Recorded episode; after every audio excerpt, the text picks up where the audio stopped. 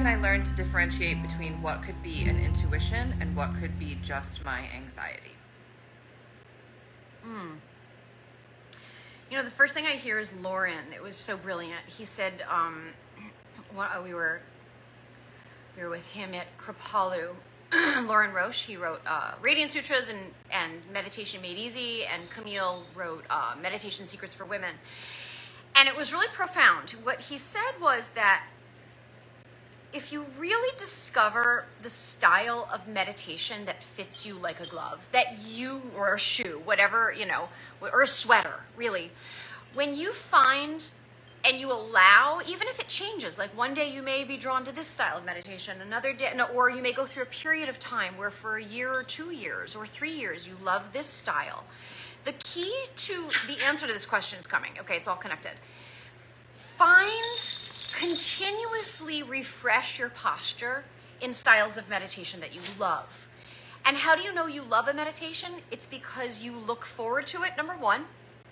There's no should around it and you feel like you gypped yourself if you didn't give it to yourself, right? Like food or nourishment, like you denied yourself nourishment.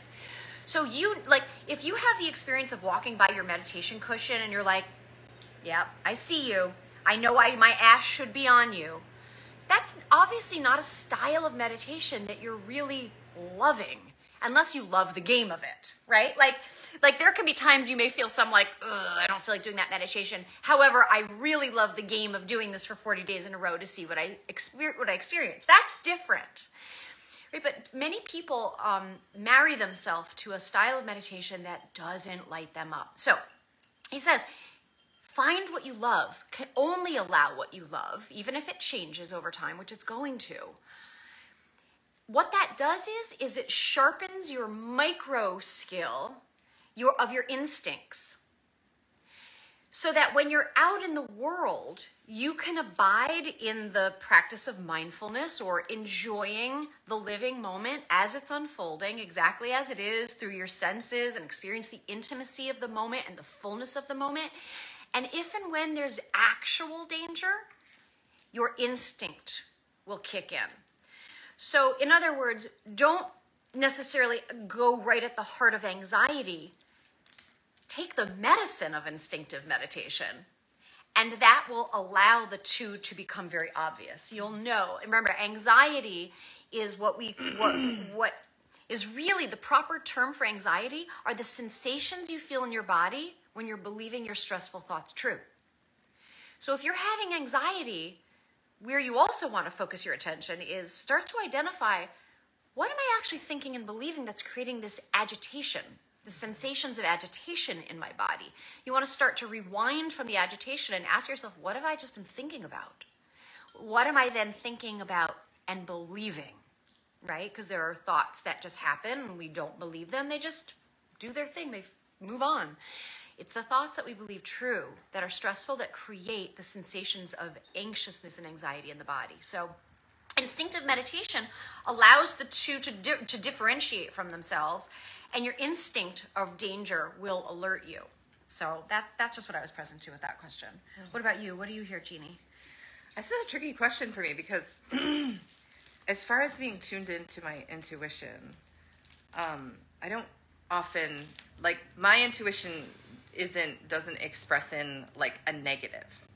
Like I don't I don't hear a don't do that or else or a um, like that's not that's not how my intuition communicates. Mm-hmm. And I don't know if that is, you know, universal, true for others. Uh, I just know that I might be redirected to something else, but it isn't a, if you do this, this could happen. Mm-hmm. That isn't my, that's not how my intuition communicates. Mm-hmm. So if I hear that, I know that this is something I'm believing, some kind of worry that I'm mm-hmm. believing could be true, or I'm making up a story about mm-hmm. something that I have absolutely no idea if that actually will happen.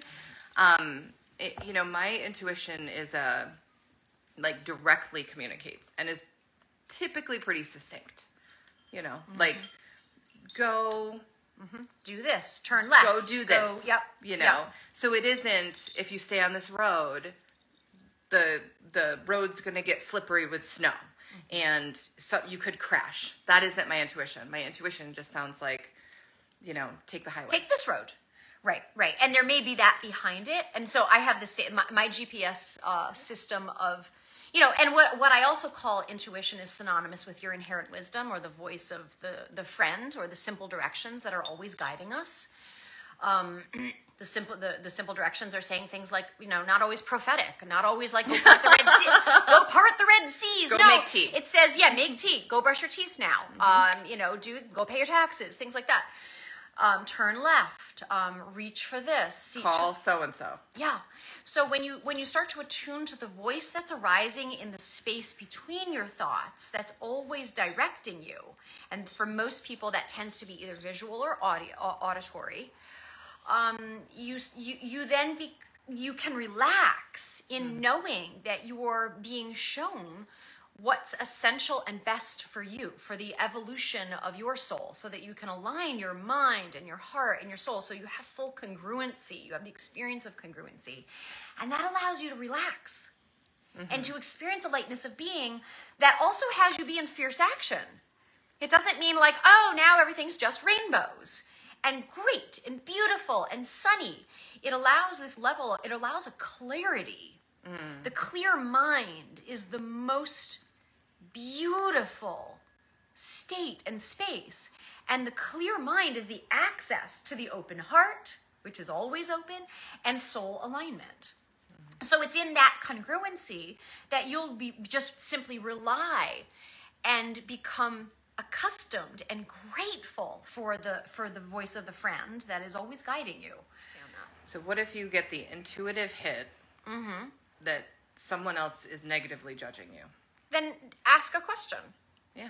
say you know like hey I, I I- and and here's the thing if you want someone to not if your goal is to actually understand someone versus be right and be defensive you always want to preface it by saying something like you know i'm willing to be totally wrong here mm. and it i i think i'm perceiving something in the space between us. Like is there is there any truth to that? And you're and and i'm willing to i can totally hear what you have to say and i give you my word that i'll listen. Right? You really want to set it up for someone to be able to be truthful and for you to really honor your word and not be get reactive or not justify and explain or or get reactive. The reason people lie to us is because we train them to mm-hmm. You know, if you're a very reactive person when people are sharing their perceptions or opinions, well, you're going to train them just to clam up and not tell you the truth.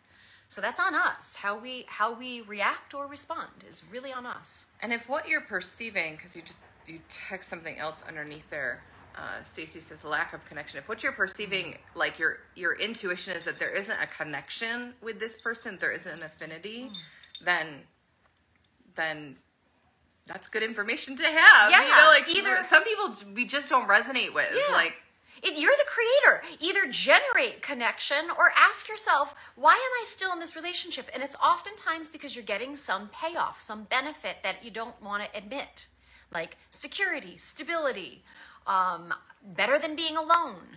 Uh, or I get a hit because this person's dependent on me, right? Remember, the ego is all about wanting to to look good and be right and and be in charge and and be powerful and and we and it has these very slippery slick reasons. So you want to just recognize them when they're at the helm and own that. So uh, if you're not feeling connection in your relationship either generate it yourself or ask yourself why am i actually in this? Is there a should? Um, are you and in the context of dating, I, I mean, I've got like, I, I don't know what Stacy's situation is, and um, if it's like I just met this person, you know, like throwback to way back when in dating, and you you spend 15 minutes with someone, you're like, mm, mm-hmm. no, solid no. You mm-hmm. get to be really honest about that. Like you just get to be and and make a different choice and excuse yourself and spare mm-hmm. everybody some time. Because I do think that you know and friendships are are the same way sometimes you know we think that a new friendship is budding a work buddy something and then you get a hit that like no this isn't quite the person to come into like the inner circle the inner The inner know, mandala. mandala right like uh this is this is just a work situation. So I, I think that um, listening to those intuitive hits too, and, and they probably don't have a big long story because you don't even know this person. It just you know that like this is we're not date number two isn't happening. Totally fine. Yeah. Yeah. Don't steal someone's life. Yeah. Or Don't time. steal someone's life or time because you have a need